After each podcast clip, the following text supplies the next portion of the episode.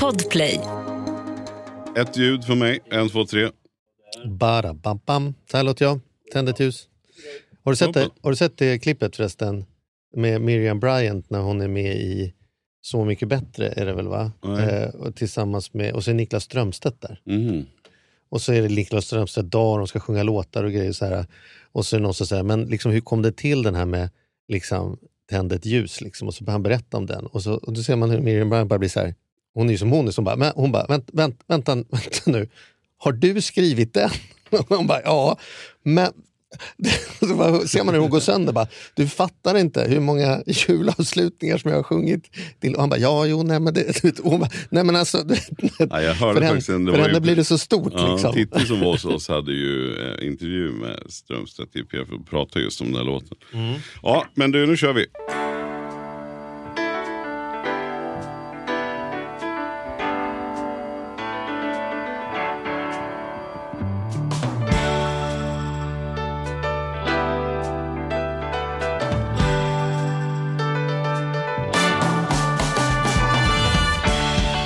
Vilket år vi har haft, Charlie? Ja, nu får vi lägga ihop eh, böckerna här. Nu är, är glöggen uppdrucken och knäcken är färdig, knäckt i lurarna. Och Och nu färdigknäckt. Just det, och vi kanske ska säga hej och välkomna också till Hej. Ekonomi på riktigt nyårsspecial. Nyårsspecial är det.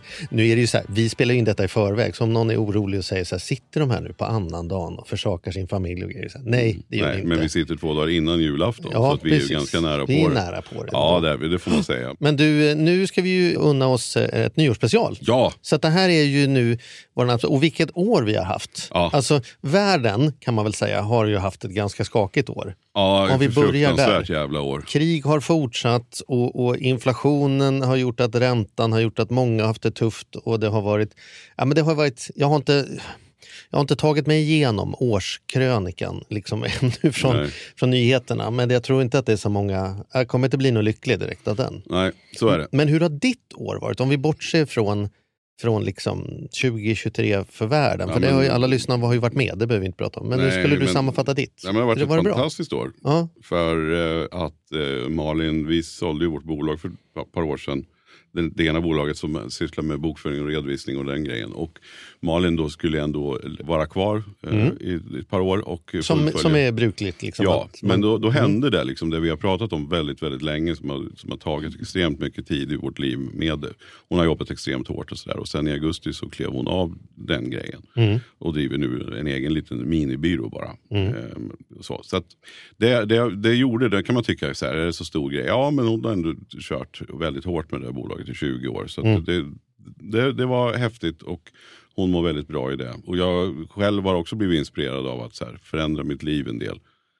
Börjat levt, s- inte sundare som att jag har börjat gått mer, eller så här, men liksom bara- hållit igen på, på onödig mat och dragit ner några pannor. du har och, väl ja, några pannor, du har väl rasat i vikt det här året? Det Ja. hör man ju inte i podden. Men Nej, men, precis. Nej, men sen augusti i alla fall. Ja, men Mm. Det hände något då. att Jag vill också så här, Det kändes som att det var ett datum vi hade pratat så mycket om. Ja, men tänk sista augusti. Då, Mm. då, ska, då känner jag, då vill jag också göra någonting. Jag vill också liksom bidra till att äh, saker och ting, att man börjar få ordning på grejer. Mm. Inte gå och mörka för sig själv. Att för fan, jag borde göra det här. Ja, ja. Ja, men, men, men då kände jag så här, men nu, vad ska jag göra? Ja, men jag har under för lång tid sakta men säkert gått upp lite för mycket. Mm. Och kände att nu, nu vänder vi på den här spiralen. Kan man sätta lite nytändning för Team Andersson? Ja men det 2023? kan man absolut säga. Och sen Ja. sonen nu går, går ut, han lämnar in sin uppsats häromdagen. Mm. Sista uppsatsen på, på universitetet. Det är ju som helt sjukt. Det känns som att han började för tre veckor sedan. Ja. Liksom att han skulle vara klar nu. Ja, och nu har han, nu har han Ja. pluggat i fyra och ett halvt år. Ja. Alltså det är helt sjukt. Och Ja. också har fått jobb nu. Mm. Så han börjar jobba i mitten på januari. Grattis Hugo. Så det är också så här, och ma- det är också så här vilken resa man har gjort. För nu känner jag mig så här, det var den, nu är han klar.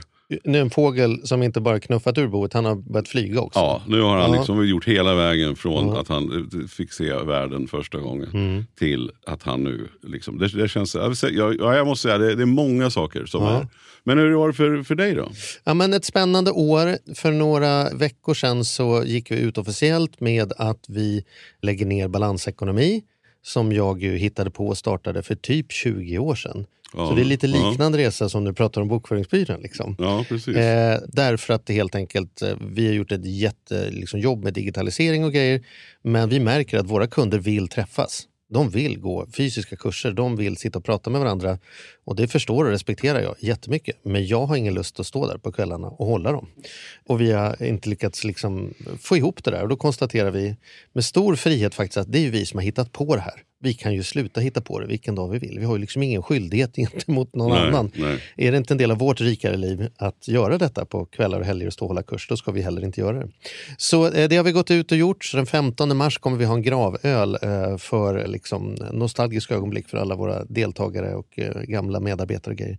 Så det känns, jag har fått frågan ganska mycket på sistone hur det känns. Och grejen är så här, det känns allt möjligt. Mm. Det känns befriande och spännande och lite som nu börjar någonting nytt. Men det är också så här en del av ens identitet. Jag är ändå i 20 år om någon har frågat vad jag är för snubbe så har jag kunnat liksom säga det där. Och det har ändå sagt någonting om att jag är entreprenör, jag jobbar med folkbildning, jag, jag jobbar med liksom balansekonomi, du kanske känner till lyxfäll. Liksom så, här, så kommer det något litet spår där som är så här, ja, men då har man ringat in mig på, Mm. till bordsramen där på 30 sekunder. Just det, nu, just och det. nu är det liksom Då får du lite börja. Jag kom hem, vi fattade beslutet, jag hade ett styrelsemöte, fattade beslutet, allt kändes jättebra. Och sen så kom jag hem och Primus och jag hade en egen kväll och vi har ju den där listan 101 filmer att se innan man flyttar hemifrån. Så då skulle vi se Saving Private Ryan, Primus och jag själva. För Andrea var borta på någonting annat. Och så märkte jag bara hur det bara kom. Jag bara så här, ja men, blöt i ögonen och liksom började gråta och grejer. Det var någonting som ändå Triggade släppte. Ja, som var så här, fan, ja. det, är det är ändå en, en, inte som att någon tvekan om att det var rätt, men det var ändå liksom lite en period som ett kapitel Mm. som, som skiftar och att det, det förlöste någonting som var... Ja, men så svaret är, hur känns det? Det känns allt möjligt. Bland annat känns det bra. Liksom. Och jag hade, jag hade, för ofta när jag träffar nya klienter i, i, mitt, i mitt ordinarie liv eh, i, i promotor då, så är jag så in, så här, jag är van att dra samma harang. Ja, men allting kommer av att vi har en bok för en redovisningsbyrå och mm. en ekonomi. Och sen nu så hade jag ett nytt kundmöte för bara någon vecka sedan. Och eh, då så var den plötsligt historien helt oviktig. Ja. Men jag hade ju lust att berätta den för att på något sätt sälja in att vi gjorde. Men det är ju helt, nu, nu finns ju inte den så det är inte så mycket ord om. Nej. Och det var ganska skönt. Det var konstigt för att jag var så van och ville sälja in. För det var, det var så bra sätt att bevisa att man har drivit bolag och att man har koll på företagsekonomi. Och så här. Men jag kan inte referera till någonting som inte finns. Så, så, så jag skippade bara den delen. Och Ja. det gick ju lika bra ändå. Ja, och då insåg jag att det var ganska skönt att slippa hålla på med Ja. om det där. Ja. Så det, men, men det blir en tydlig förändring. Som, så här, det skakar om lite i skallen. Så nu kan jag säga då, då, eh, för våra lyssnare att nu har jag ju tagit ett uppdrag som är faktiskt ett jobb. Mm. Jag har eh, precis fått så här passer-blipp.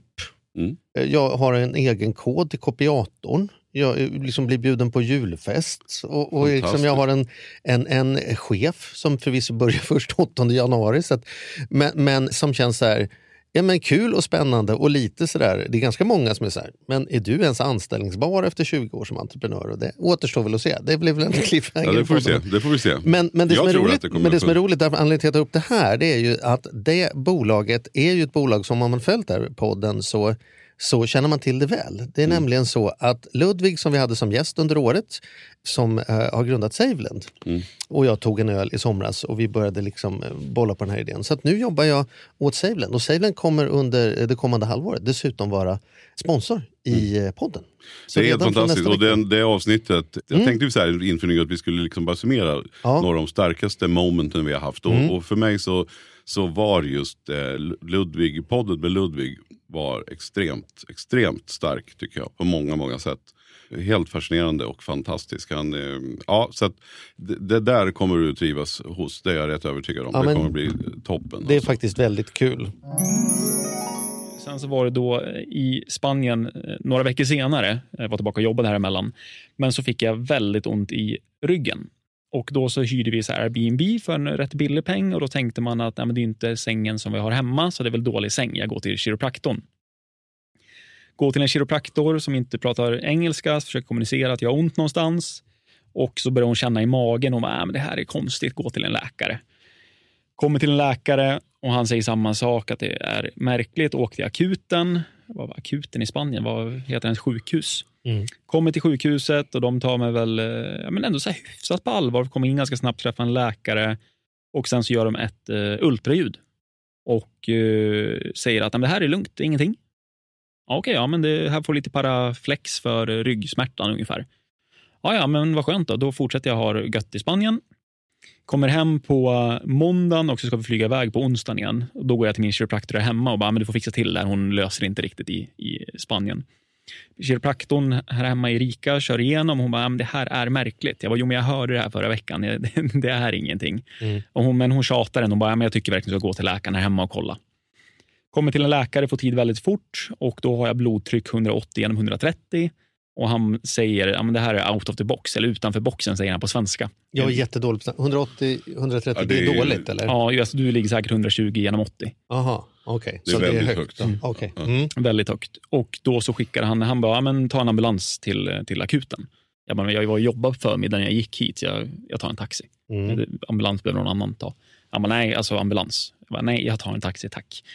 Kommer in till, till Sankt Görans sjukhus och uh, väl där går det ganska fort. Får göra röntgen och eh, sen så ligger jag och uppdaterar 1177 själv som man är dum och gör. Och då såg jag bara ja, men misstänkt diagnos eh, skelettcancer. Mm. Och sen en halvtimme senare så kommer eh, läkaren in och säger ja, jag har dåliga besked. Jo, jag vet, men vad, vad innebär det här? Vad gör vi?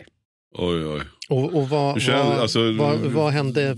Världen bara snurrar runt, Mm. tänker jag. Ja, men det, det var ganska... Mm, inte jättemörkt. Det, alltså, det, det, det var märkligt så här efterhand hur man agerade. Ganska snabbt efter jag fått beskedet, så efter en kvart eller så, så mejlade jag vår advokat. För Saveness advokat, vi är ju noterade då. Och bara, jag har fått den här diagnosen, eh, den är väl preliminär, men eh, är det någonting jag behöver tänka på när det gäller kommunikationen? Och hon, eh, Maria har ju efteråt berättat att det där var ett av de märkligaste mejl hon fått. Men det var det i alla fall inte. Så då så, det här var då måndagen, jag skulle flyga iväg till, till Italien med min fästmö härefter efter. Och så när vi kommer och hon ska komma hem till mig på sjukhuset, då har hon två vänner med sig i bilen. Jag bara, fan jag vill inte berätta det framför dem. Så då får jag hålla minen medan där och prata i bilen, skämta och skratta. Och, Ah, ja, det, det, var- det var rätt jobbigt. Sen så kommer vi hem på kvällen och så kommer jag ihåg att jag bara, äh, det blir inget Italien. Och sen så bröt jag ihop. Mm. Och det, det var en väldigt jobbig kväll, för då var det skelettcancer och den eh, prognosen är inte jätterolig att ha. Ja, det, är, det är inte så många procent som klarar det. Nej, den, den 50-50 någonstans där, Ja. lite beroende på hur den sitter. Jag har faktiskt en kompis som har gått igenom det och klarat, fått Ja, okej. fantastiskt. Ja, då ska inte jag sitta att- Men, ja. Ja, nej, men som nu är frisk sedan något år tillbaka, som, Mm. som hade den diagnosen. De är oerhört skickliga idag. Mm. Vad gjorde att de kom på att inte vara där? Då, Ja, då, när jag satt i bilen så ringde läkaren. Bara, har du åkt hem? För vi vill, vi vill kolla lite fler prover och även köra ultraljud på testikeln. Vad har det här med någonting att göra? Men då sa han, nej, men det, kan, det skulle kunna vara det och det är bra om det är det. Så jag får åka tillbaka till sjukhuset dagen efter och då ligger jag inkallad till, till någon, en läkare, byxorna neddragna, en kvinnlig läkare som har en läkarstudent med sig såklart. Och så, Alltid. Såklart. ja, och så kör hon, hon bara, vi ska köra ultraljud här och eh, vi vill hitta någonting. Jag bara, ja, du kommer hitta testikeln förhoppningsvis i alla fall, men vad mer? Hon Mm. bara, nej men att det ska vara testikelcancer. Och det här var innan jag visste någonting vad cancer innebar. Jag bara, jaha, varför det? Hon bara, med mycket bättre prognos. Mhm. Och så gick det några sekunder. Hon bara, ja men det här är bra, vi hittade någonting. Jaha. Och sen så efter det så blev jag skickad till någon, någon avdelning och då började hela sjukhusapparaten ändå ta fart. Och det måste jag säga, det är, den var väldigt effektiv. Det här var tisdagen. Jag tror att jag, eller jag opererades på torsdagen första gången. Så att, Ja, det är fantastiskt. och då tog man bort eh, ena testikeln. Då. Och sen så var det in på börja cellgifter och hela det spåret. Har du någon som du särskilt, som också förutom då, som du sticker ut? Förutom Ludvig. Ja, vi, skulle, Nej, det vi, fick, jättemånga. vi Det fick ju ju som liksom att lite välja- läxa här att vi skulle tänka på det inför Men jag kan ta idag. en snabbt då. Arantxa, Ja, Arantxa hon Ja, men det var, var ju, ju- fantastiskt jag satt ju och studsade här i soffan. Ja. Det var ju, vilken energiknippe. Ja, alltså Arantxa. Vi kan, vi kan lyssna lite grann på hur det lät då. För det var ju ändå så att, hur är det med Idol? Det är inte som att de säger, "Ja, men då får du en lön här på 40 000 Nej. i månaden och trilla på, utan det är ju bara, vad är egentligen dealen? Liksom så här? Vad, vad är, du, det är, Dealen är, här finns det unga människor som vi vill ska leva ut sin dröm och de är villiga att göra vad som helst, nästan, för att göra det. Men om man kommer längre i tävlingen då får man någon form av arvode för att kunna kanske täcka halva hyran eller något sånt. Men eh, annars så är det ju inte som att man får betalt. Hade jag fått betalt så hade jag ju mest troligen kanske inte avvecklat hela mitt liv i Malmö på ett sånt drastiskt sätt. Liksom, med plugget, och med lägenheten och mina jobb och allt. Men det var jag ju bara tvungen att göra. För att alltså, jag kan inte leva uppe bland molnen. Jag är inte... Ja, i alla fall. Och sen så flyttade jag hem igen, mådde lite dåligt. Julia Blomberg, programchef på P3, ringer mig när jag är faktiskt ute och rastar familjehunden, Coffee, Rest in Power. Och då så ringer Julia mig och så frågar hon ifall jag är intresserad av att testa radio. Jag fattar inte riktigt vad det innebar. Och hur kommer det sig? Alltså, hade hon sett dig på Idol då? Ja. Alltså, kort och gott. Kort och Ja. gott så hade hon ju Ja. sett mig där. Och jag trodde ju inte alls att så här, det skulle ge någon ring på vattnet överhuvudtaget. Sen så ringer hon och frågar det och jag tänker så här, hmm, okej, för jag har ett motto i livet och det är att jag säger, jag säger ja till allt förutom två saker. Och det är droger och analsex. Men annars är jag öppen for life. Tillbaka liksom. på hålen här. Det Ja, men hålen. Men hålen det är liksom en släpper den. metafor för livet. Ja. Menar, Kan det ha påverkat det jobbet du gjorde? Att du, Släpp du den, liksom, släpp den frågan nu. Kan, vi- nu, nu, nu, nu sätter jag ner foten. Nu Ja, en lämnar vi hålen. Det var ju Ja. du som... som Sätter jag en fot i hålet här och säger att nu går vi vidare. Ja, absolut. Vi går Vänder vidare. vi blad så Ja, ja. Det är som ringmuskeln som Mikael Dahlén så ofta pratar om. Ja. Men ja. i alla fall, så jag, jag säger ja till det mesta. Liksom, förutom, ja skitsamma. Och sen så tänkte jag, men varför inte? Det är väl inget som hindrar mig från att ta tåget upp till Stockholm och testa radio. Göra ett radiotest som hon kallar det för. Och då skulle jag ha liksom en egen iakttagelse slash snackis. Och sen så skulle jag också testa att prata med en telefonare, alltså någon som ringde in till programmet. Så gjorde jag det. Och jag visste inte ifall jag hade presterat bra eller dåligt. Alltså ingen aning. Hade aldrig liksom ens tänkt på radio på det här sättet. Och sen några veckor senare så ringer hon upp mig igen och frågar ifall jag vill eh, vara programledare för Morgonpasset i P3. Ursäkta? Va? Tänkte jag då. ja. Ja, du förstår ju. Ja, det, det Ja, hon är liksom- så rolig. Hon ja. är så rolig. Ja. Ja. Men sen så tyckte jag en höjdpunkt var ju faktiskt att du och jag gjorde en liten studieresa med den här podden. Det har vi inte gjort tidigare. Jo, vi har åkt eh, några mil och, och gjort någon Ja. livepodd någon gång. Men vår resa till Toscana var ju utifrån Ja. rent egoistiska perspektiv var det ju fantastiskt. Ja, det var helt, helt otroligt alltså. Den där vill jag verkligen och, Jag såg bara här om veckan så gick de ut och berättade nu att de kommer bygga ut hotellet. Så att Jaha. kommer ut bli ytterligare fyra, fem rum. Aha. Hur Och- då? Vet du vad de har köpt upp för Ja, det var, det var, nej, de kommer bygga på det befintliga huset som en rundel Mhm. på ena sidan. Det kan du titta på deras Instagram. Piazza Tigte, jag kommer inte, kommer inte ens ihåg hur man uttalar det. Men det där kan man lyssna på här. Alltså, vad kostade det och hur fick du tag på det? Alltså det första var ju då att höra om ägarna ens var intresserade av att sälja. Och det var så att det var ett äldre par utan barn. De var i eh, 85-årsåldern, eller är i 85-årsåldern. Och de eh, hade ärvt detta för 20 år sedan ungefär. Och bodde här delvis, men de ville flytta tillbaka till den stad de kommer ifrån som var i Città di Castello som ligger i Umbrien, det är en timme härifrån ungefär. Men det är inte jättelätt att sälja ett nästan tusen kvadratmeter stort hus i en liten by. Så att vi fick kontakt med dem och de var intresserade att sälja och vi var intresserade att köpa. Så att det vi gjorde var att vi lät vår arkitekt göra en värdering. Det finns i Italien ett system som man skulle, lite som man skulle säga taxeringsvärde i Sverige, fast mer liksom marknadsmässigt. Där man då, det finns liksom officiella siffror för alla kommuner och alla byar och sånt. Där de senaste, säg 50 försäljningen räknas ut ett kvadratmeterpris. Och då räknade de ut ett kvadratmeterpris för detta. Och vi sa, här är den värdering som eh, de har gjort. Tycker ni den är okej så kan vi köpa det för det. Och vill du berätta vad du betalade för det? Vi betalade knappt 4 miljoner kronor. 4 miljoner kronor. Och är det ett fynd eller är det ungefär det det kostar? För när man åker runt och ser de här Om man- tusen kvadratmeters palatsen så tänker man, det är svårt att veta om det är 100 Om man miljoner säger så här, det eller 4 är, miljoner. ett, det är väl ett fynd på det sättet hur det ser ut nu. Men eh, det var väl inget fynd med tanke på att det är en by som inte har något jättestort turistvärde eller sådär. Och sen har vi investerat väldigt mycket mer i renoveringskostnaderna. Jo, men det kan man ju konstatera. Så att jag menar, det billigaste var att köpa huset om vi säger så, om man får vara krass. Så att, och det beror ju väldigt mycket på de här priserna. Man kan ju se om man tittar på mäklare astronomiska summor för vingårdar och för slott och sånt här. De kan kosta 10-20 miljoner euro utan problem. Men det är då så fort de ska ha de här, liksom, eh, de ska ticka alla boxar för utlänningarna. De ska då vara ett stort fint slott, de ska kunna ha lite vinproduktion och allt sånt där. Har de det, då har du ju hela världen som dina köpare. Och då pratar vi om rika amerikaner och, och kineser och eh, saudiaraber. Och Då, fin- då är det ett helt annat pris. Då är priserna absurda istället. Så att här är vi väl på något sätt, vi är inte intressanta för en, för en rik amerikan att köpa ett hus i en by, utan de vill ha en vingård. Men hur, hur upplevde lokalbefolkningen då med tanke på att det är så få? Vi, vi hade ju äran då, för, och vi, hängde ju, vi satt ju på din, vi säger lanthandel, i synnerhet kallar det för lanthandel. Vad, är- vad är det du sa? Ap, aperitiv? Aperitivo bara. Ja, Cantinett- en aperitivo vi kallar den kantinettan. Ja, det betyder den lilla vinkällan. Precis, vi satt ju i kantinettan igår. Det var så trevligt när alla kom förbi och du märkte att alla känner alla här. Eh, Och nu i dag två är vi Buongiorno med alla. Ja, nu har vi det- träffat ja, ja, är Ja. Fantastiskt, men då undrar jag, hur mottogs det då? Att någon kommer och blåser ut ett helt hus Men jag och tror grejer? att- Och, ser man, blir det fram, känner man så här, åh vad kul att någon vill satsa här? Eller nu kommer någon, någon, Jag någon tror att svensk här. Och, kantinettarna har varit en väldigt stor fördel där.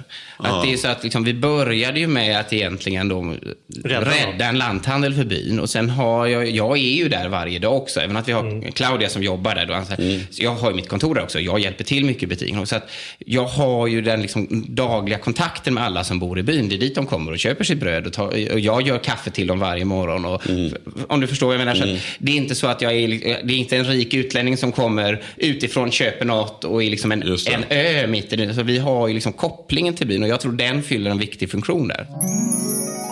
ja, otroligt, Vilk, alltså, vilken, vilken dröm. Men du, och du och jag har ju hängt i väldigt många år. Mm. Men det är roligt att, att en insikt som vi fick det är att vi också klarar att resa ihop.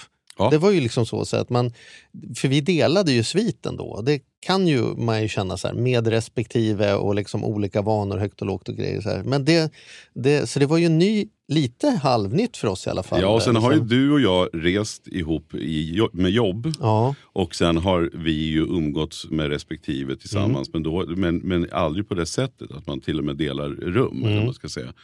Och det där var ju, jag, du vet ju hur jag är. Du har ju Ja, du är väldigt om att jag är lite och så. så här, Ja. ja. Mm. Men, men, just, jo, men just det att man går på varandra och man, man, man har, vill ha sitt space. Och så. Men jag, det, det, det var, vi hade ju skittrevligt. Alltså det var fantastiskt roligt. Mm. Det är ju en av våra höjdpunkter på hela året. ja, nice. ja, jag håller med.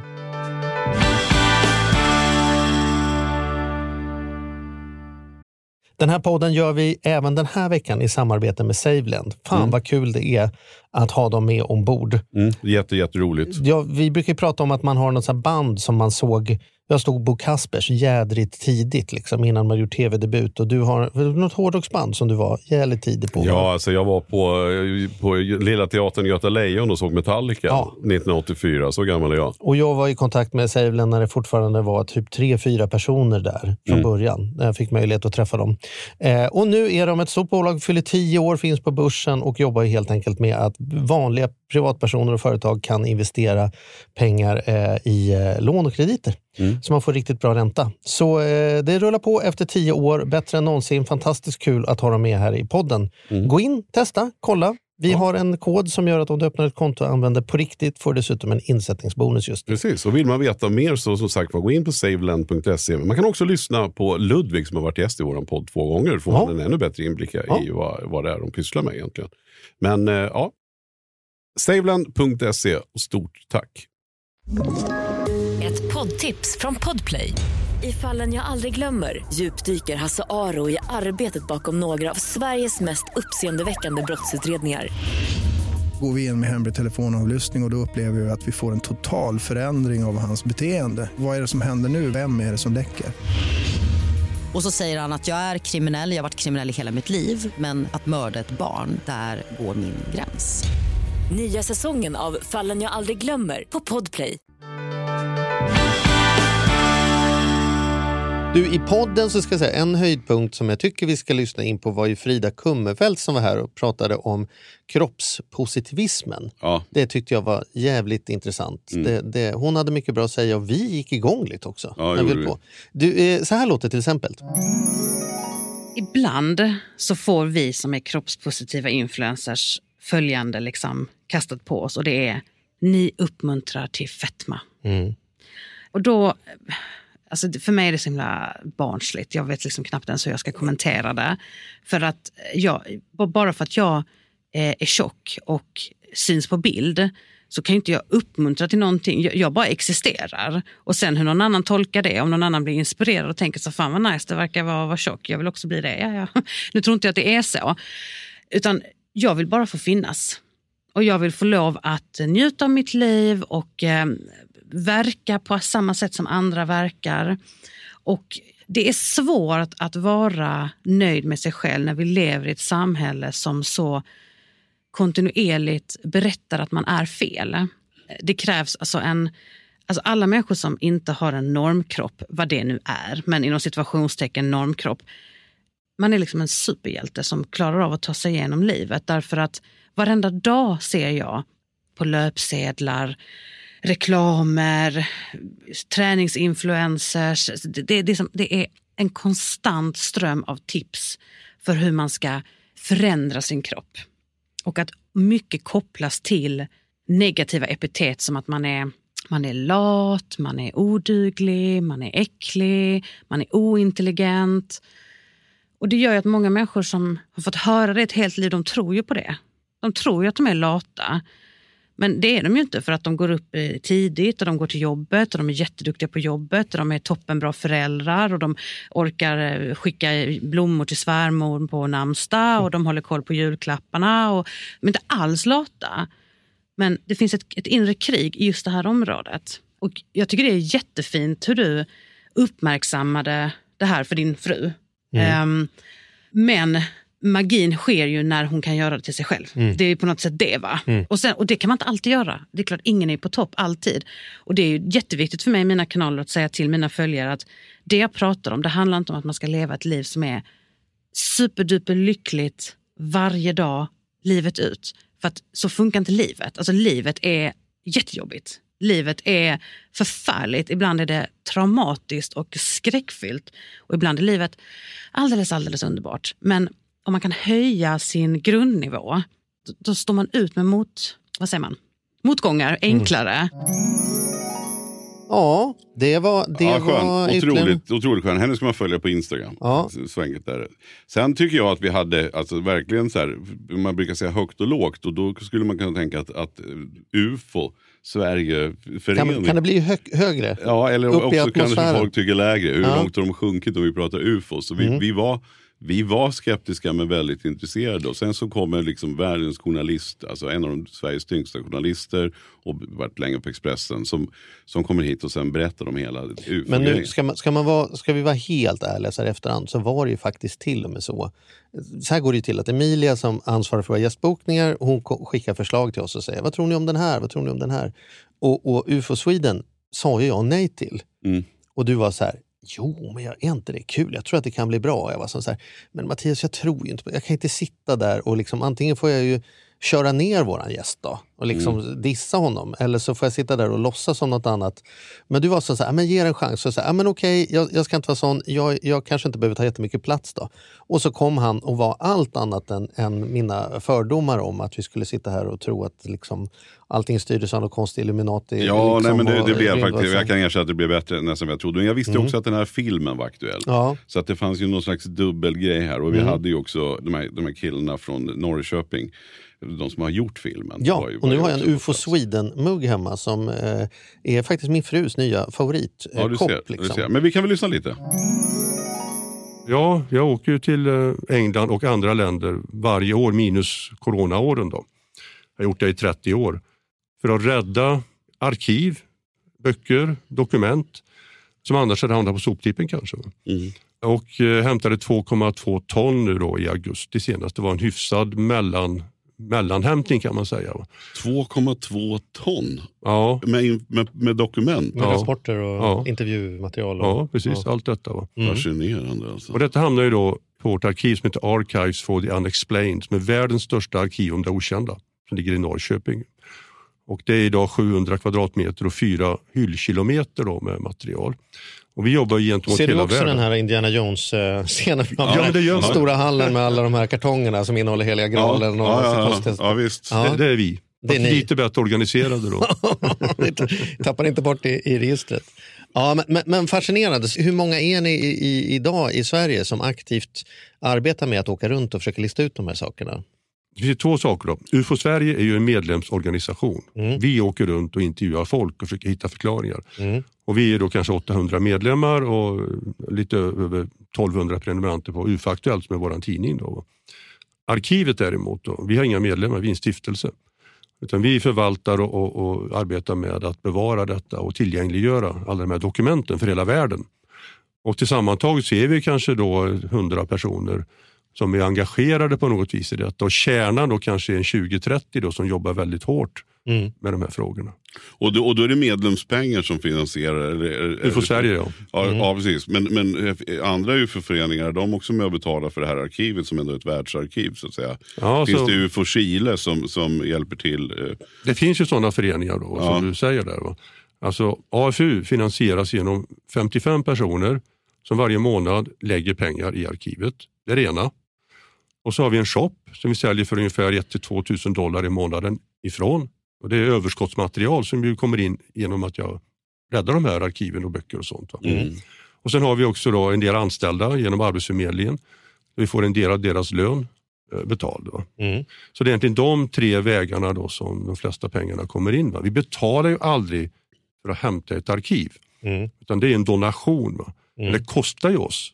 Jag tar ju min bil och kör till England till exempel och åker runt då i 500 mil under tio dagar och, och räddar de här arkiven. Och bilen har ju slitits.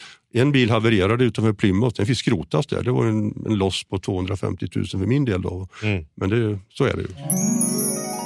I ett år som har varit väldigt mycket fokus på hemskheterna som händer i världen så var det väldigt intressant tyckte jag att ha Johan Petré här som inte jag hade träffat tidigare. Mm. Eventmanagern som tog all sin kompetens och väldigt snabbt styrde om verksamheten till, till att eh, sätta igång eh, hjälparbete. Ja men snacka om en person som, som brinner för det han gör. Och han har ju varit, han är ju här, li- lite light så kan man kan säga att han är nya, eller var nya Micke Bindefeld. Nu har han ju hållit på så länge, Johan, så att eh, superetablerad inom festfixar och eventbranschen.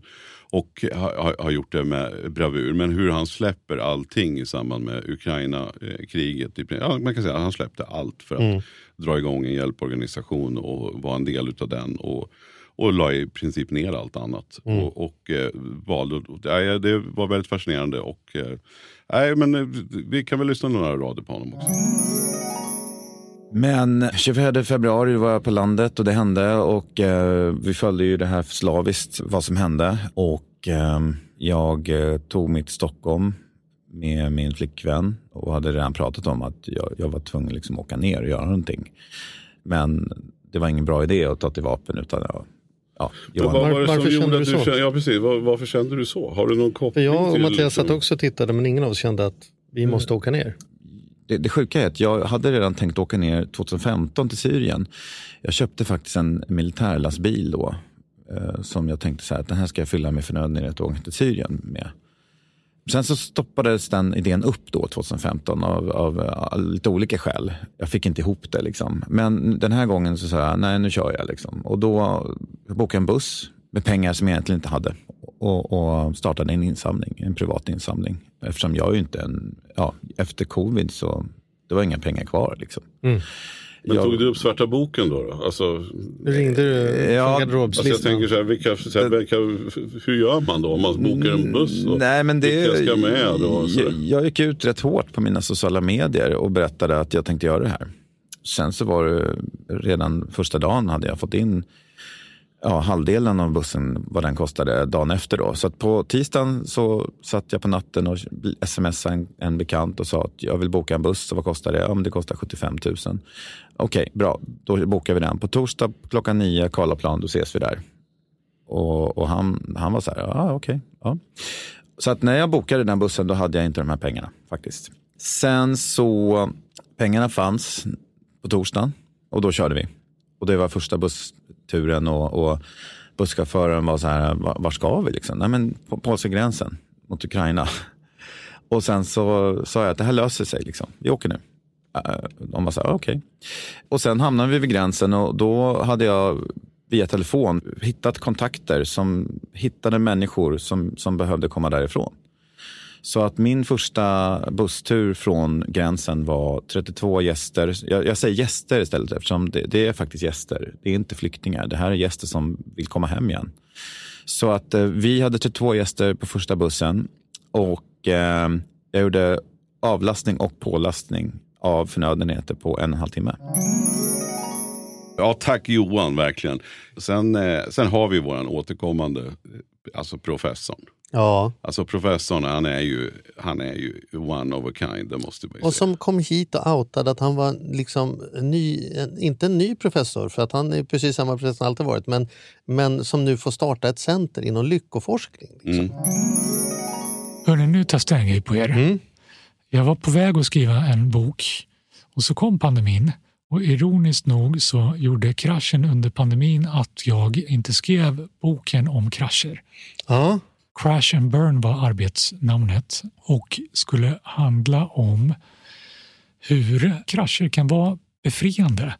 Hur så många av oss kan brottas med att vara duktiga, att oroa oss över att allt plötsligt skulle kunna skita sig och att det kan finnas något befriande i när det bara gör det. Och, och allt ifrån observationer som när jag pratat med folk om det här kommer det rätt fantastiska förtroenden och vikter av alla möjliga slag. En mera ofarlig sån är en kompis som berättar att ja, jag skulle ner för Svarta backen i vintras och så när jag var mitt i backen så bara slant det till och så helt plötsligt var skidorna i skyn över mig och huvudet ner och det var som tiden stod stilla i några sekunder. Och jag slogs av den euforiska känslan. Jag upplevde hängande där i luften när det värsta var på väg att hända som jag nu inte längre behövde oroa mig för. Nu händer det! Och det var så härligt! Jättekonstigt exempel, men till tanken som många inte- har haft när man står i kön i mataffären och, och känner det här eh, tvingliga för de flesta Mm. behovet att bara släppa korgen och Mm. skrika Nej, dra åt helvete allihop! Falling down. Eller så här lämmelinstinkten när man kör bilen och inte kan låta bli för någon bråkdel sekund och tänka undra vad som skulle hända om jag styrde in i motsatt. För Det finns så många sådana grejer till att man kan raka av sig allt hår och göra en Britney och så Mm. vidare. Det där vill jag gräva i.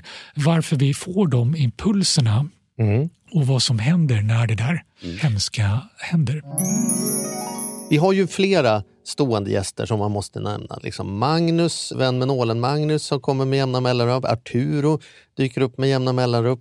Vi har ju eh, förstås Micke Dahlén men sen har vi ju hårdrocksprofessorn också så nu börjar Ja. vi samla på oss lite Tommy, ja, professorer. precis. Och vi är så och Jan tacksamma. brukar komma, även om han är ingen professor så känns han som en professor ibland. Ja, ja Mm. verkligen. Nej, men Vi Ja. har såna otroligt trogna vänner som, som kommer och hjälper oss och reder ut inom vissa områden.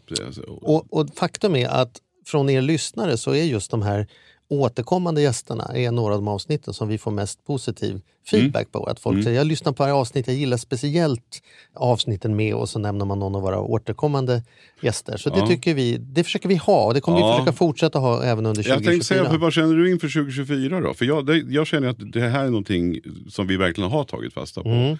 Att man uppskattar och igenkänningen tror jag också. Ja. Och, och att vi får så jädra bra input. De är ju experter på sina saker. Ja. Och det är väl också, ska vi vara också lite ego, så är det ju faktiskt de tillfällena som, som gör alltså att när man lär sig så vansinnigt Mm, mycket. mm. Som är lyxen att få göra den här podden. Mm. Vi tycker visserligen om att, att, att surra med varandra och hela den grejen. Men vi hade ju aldrig ägnat oss åt den här om man inte hade Nej. fått den påfyllningen vi Nej. själva får. Jag känner att jag blir en klokare människa för varenda avsnitt vi gör. Ja.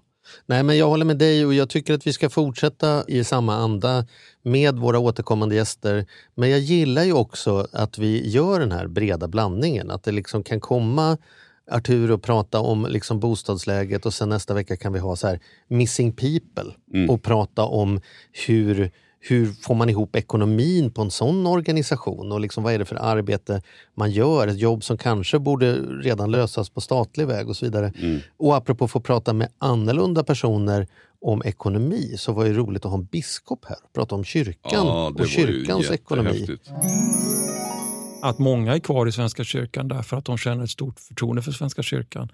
De vet om det stora sociala arbetet vi har för utsatta människor, vårt enorma barn och ungdomsarbete. Att vi är största, den största kulturbäraren i Sverige med liksom tusentals körer. Bara här i Stockholms stift har Svenska kyrkan över 500 körer. Mm. Eh, Man, vet att, aning om, man, man, till vet, exempel. man vet där när man, man, man vet, de flesta vet att kyrkan finns där när det, när det är en skjutning eller någon Mm. katastrof av något slag. Så att säga. Och, och det vill man stödja. Och- Så är det för mig. Jag är med i Svenska kyrkan. Jag betalar det med glädje. Och jag uttrycker mig inte som troende. Jag brukar säga när någon trycker upp mitt hörn att jag är aspiritist. Det vill säga jag hoppas att Gud finns.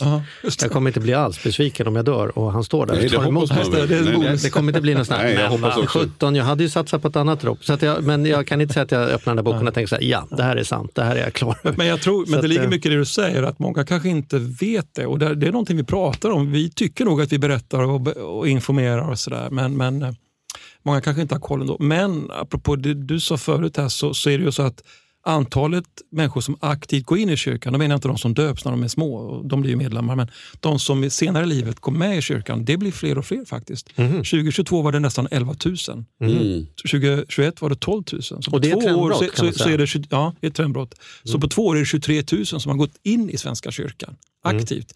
Och det, alltså 23 000 det är fler än vad de flesta politiska partierna har i sina, totalt sett i sina partier. Mm. Ja, alltså då- då Centern, KD och Liberalerna. ja, de ligger där kring hänt. 15-20 totalt och vi har fått en ny på två Det kanske är år. Holmberg-effekten sen du gick Ja. med, sen du blev biskop. Ja, kan det vara så? Det är den vi ser. nej, men det, nej, men det är jättekul att höra att det är så. För att jag, jag kände ju som Charlie just det här att, att det är ju så mycket färre nu. Och just det här med, med att man konfirmerade sig, det trodde jag liksom var borta tills för bara några år sedan. Så det, Mm. den trendbrottet har jag förstått. För nu är det ju väldigt många kompisar till mig som vars barn gör det. Mm.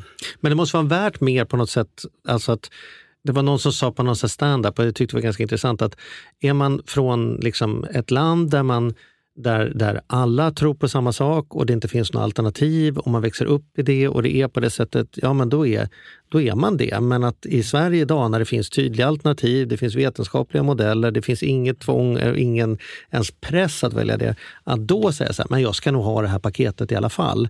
Den medlemmen borde ju liksom kännas lite bättre för dig, som att det här är ändå värt någonting. Det här är inte bara någon som, ah, jag får väl ta det då, tills, i brist på något annat, utan det är någon som säger, men jag ska nog prova Men hur mycket kostar det med Svenska kyrkan? Vi börjar från andra änden. Ja, men det beror på vilken församling du bor i. För att, eh, varje församling bestämmer själv sin, sin kyrkoavgift som det heter. Då. Jag tänker att det heter inte är så stor skillnad om man bor i Nyköping eller Stockholm. Nej, men liksom. alltså, men säg att man betalar kanske mellan 2, 3, 5 tusen. De flesta genomsnittliga heltidsinkomsttagarna. Just det, baserat på lön. Ja, det är baserat på lön. Ja, så ju, ju mer du tjänar, ju mer bidrar de med till kyrkan. Ja. Och det går in i, i stora kyrkan, det går in i Svenska kyrkan som helhet? Liksom. Nej, det Eller går, det går till den lo lokala församlingen som i sin tur då ska betala en viss andel till, till, till stiftet Mhm. och till, till det gemensamma nationella. Men betyder det att det finns rika församlingar och så finns det fattiga församlingar? Alltså de som har... Ja, det gör det. Ja. Därför att, Är det pr- märks det tydligt? Man kommer in och Nej, men det, vi har ett utjämningssystem. Alltså Mhm. en slags Robin Hood-skatt skulle man kunna kalla det Ja. om man ska prata det, det som pratas bland kommunerna. då. Så att de församlingar som har väldigt många höginkomsttagare till exempel, Mm. de betalar då en betydande del av de, de pengar de får in till det gemensamma. Mm. Mm. Medan de församlingar som kanske har väldigt lågt underlag, Mm. sämre underlag, får pengar från utjämningssystemet. Mm. Som man tar från de rika och ger till de fattiga kan man säga. Just det. Så det finns en tröghet i det systemet, men likväl kan det vara så att vissa församlingar har, har liksom bättre pengar, mer mer med pengar än andra. Alltså den biskopen berörde mig så mycket. Även om jag inte är liksom uttalat religiös eller på något sätt. Eh, Men för mig så fick jag sån, sån fin bild av kyrkan. Och, och för mig spelar det ingen roll vilken, vilken tro, eller det har inte med det att göra. Men det, det resulterar i att jag, jag bor precis nedanför Sofia kyrka på Mm. Söder. Mm. Vilket resulterade i att när jag hade lyssnat på biskopen så knallade jag upp till Sofia kyrka, går in och sätter mig där. Ja. Och fick en stund som var skithäftig. Och nu när vi har varit ute, och nu har vi varit iväg på lite resor här under hösten. Malin och jag, nu när det har funnits tid till det. Mm. Och varje, på varje plats har vi liksom gått in i kyrkor. Mm. Bara för att liksom ta in det. Liksom. Och jag Mm. vet inte vilka kyrkor, det har varit någon form av kyrka. Och det, det, det, det, det gav, det var, det var häftigt. Och det var inte jag, det var ju din idé med att vi skulle ta in Ja, men han, var, biskop. han var ju på våran eh, vita tavla som vi brukar kalla det för. Ja. Vi har ju bockat av några i år från vita tavlan. Ja. Drömgäster. Vi har fortfarande kvar Göran Persson står kvar på en lista. Göran, om du hör oss i vanlig ordning. Det är bara att skicka ett meddelande till Charlie och Mattias at gmail.com. Va? Ja. Och så styr vi upp det där, för vi har många spännande frågor. Och vi vill, ha fler, vi vill ha fler tips. Vi är så glada för Mm. alla tips vi får från er lyssnare. Så, så dra ett mejl. Alla får svar. Så enkelt är det. Charlie och Mattias at gmail.com. Och nu, vet du, nu återstår egentligen bara en sak. Jaha, nej men två tror jag. Jaha, ta din då Jag först. ska ta min först. Om man nu tycker när man har tjuvlyssnat lite så här att det där avsnittet har jag missat eller det kommer jag inte ihåg eller jag var kanske inte närvarande. Så har ju vi en hel sida där man bara kan söka på Ja, ett namn eller en fras eller något och så hittar man Ja, vi är lite ett dåliga ämne. på att marknadsföra. Ja. Men det, det är ju inte svårare än att det är Charlie och Mattias.se. Mm.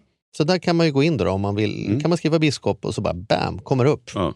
Det, det är ju ett tips. Det, är- vi, vi känner ju också att podden är lite grann som ett uppslagsverk. Att när man inte ser, tänker man på hur var det med räntor eller Mm. amorteringar, då kan man söka på det. Mm.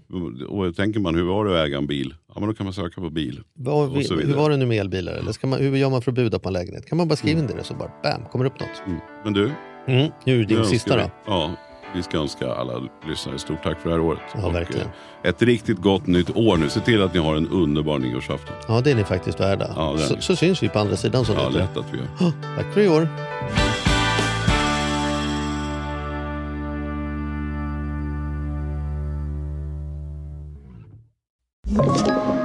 Podplay.